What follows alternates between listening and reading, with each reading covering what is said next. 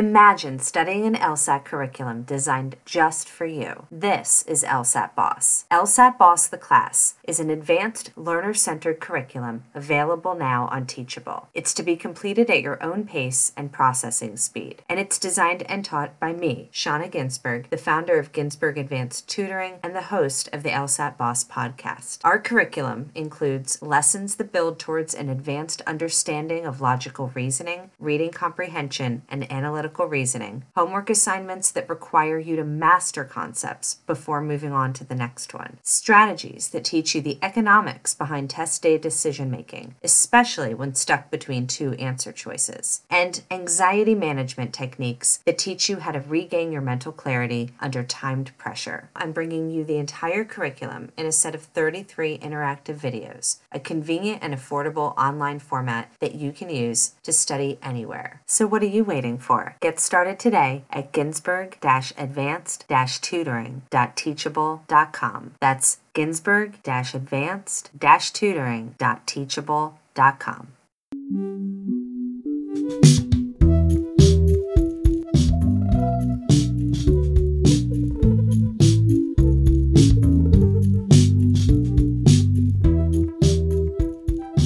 Hi, welcome to LSAT Boss. I'm your host, Shauna Ginsberg.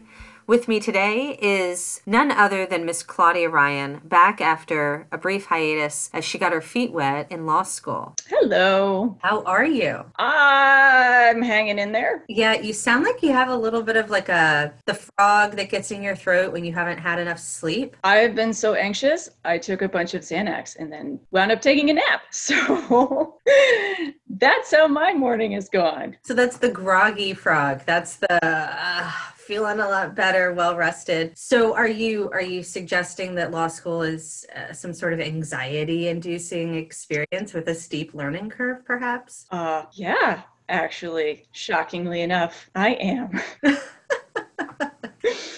the imposter syndrome is real. They were very much correct during orientation who knew that law professors knew what they were talking about when they were talking about law school? But they said what makes 1L so tough, especially the first semester, is that you're basically just learning an entirely new language. But unlike being gentle about it, it's like drinking out of a fire hose. No. So, you know, one of the things that our listeners have really appreciated is hearing you bluntly and honestly, with all the humility in the world, describe the very real challenges that are cognitive, that are psychological. Do you have any regrets? You know, is this harder than you thought, or you just, um, you know, along for the ride and go, wow, this is what I signed up for? Uh, both. There are times when I'm sitting in class. It's usually when I'm very tired. Um, this week was especially stressful, and I feel like I'm not retaining anything. And then professor asks a question, and either if I answer it or I'm listening to somebody else answer it, I realize that yes, I really pretty much know the answer, or um, it's really that in between classes and after I'm done reading things when I'm sort of done for the day with law school. That's when it sort of creeps in like, oh, I still have no idea what I'm doing.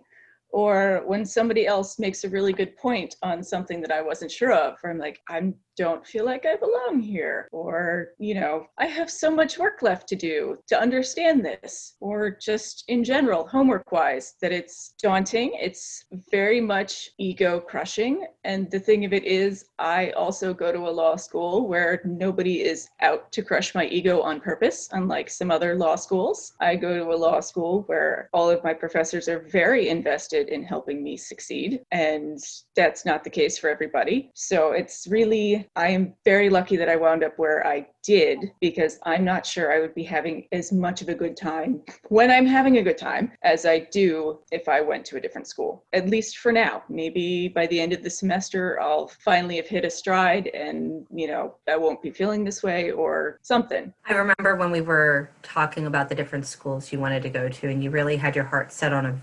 incredibly competitive school, which is a very sink or swim atmosphere. And yes somebody who can feel like they don't get something and that is a symptom of you know starting to get a little bit unraveled and and really needing to to manage some anxiety.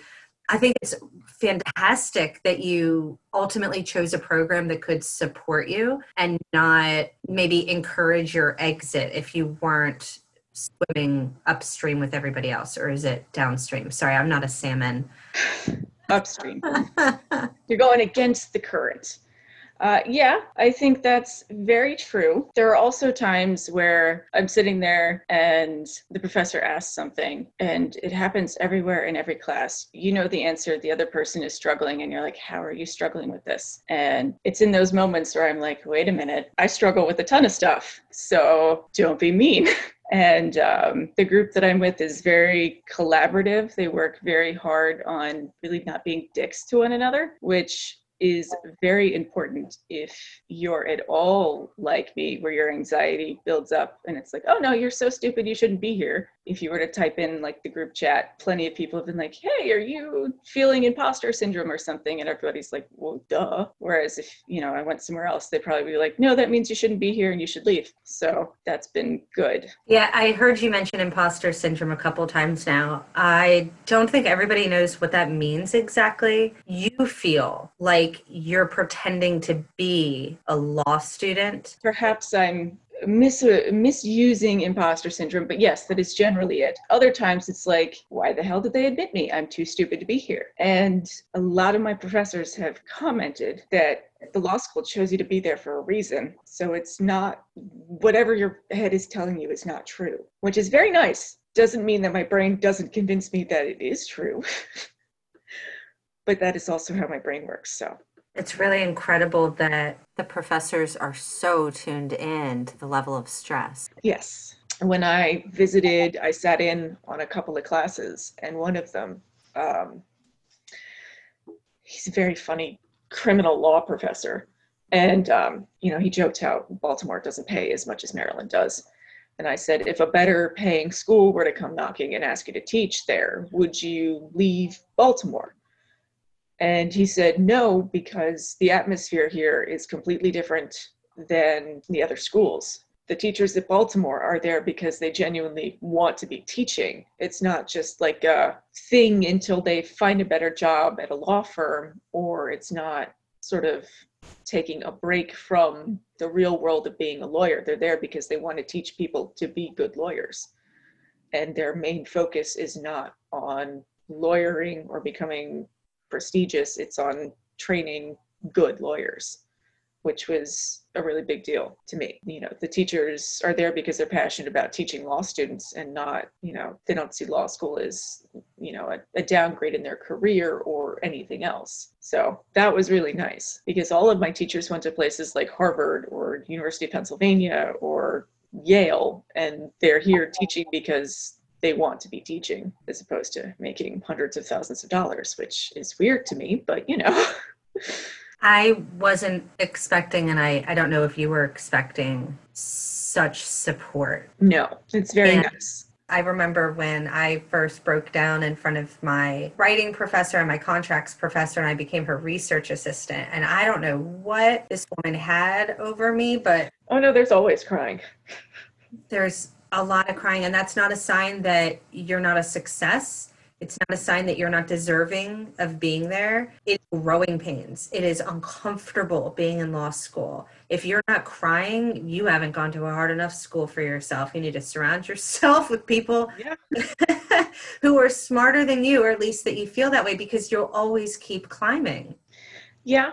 Uh, if if law school doesn't seem stressful or it seems easy you're either not doing it right or you're a robot and please come take over my body and do it for me. I would like that software, please. yeah. well, I think it's really generous of you to share what it really feels like to be in your first few weeks, your first month of law school. Um, not everybody is fortunate enough to really have the the curtain pulled back and and talk to Oz and say, "Oh, great and wonderful best hero, what's it really like?" And and you do it time and time again, Claudia. I'm, I'm very appreciative that everybody can hear your perspective. Yeah, well, uh, it's really cemented that law school is not something you do just because you don't have a better idea of what to do with your future. Because there's no way you want to spend week after week going through this much stress if you're not really interested in doing it. It's a different fire that you get tossed into. Having, you know, worked around lawyers in a law firm, it's you have to want to be there otherwise you're going to want to quit pretty much immediately. Don't go to law school because you don't know what else to do. Go go do something else instead for a year. Think about it. Be a be a paralegal be a waitress at denny's. Make sure you really want to deal with people especially when they're at their worst because it's a lot. Amen.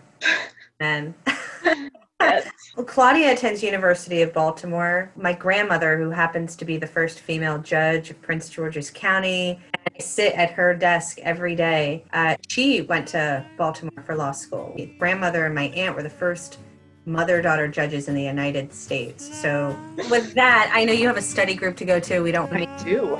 So thank you so much for joining yep. us again. And this was another special episode of LSAT Boss. Thank you all so much for joining us. We'll see you next time. Bye, guys. Bye, everybody. But some things may not always come to plan. Sometimes I don't know what to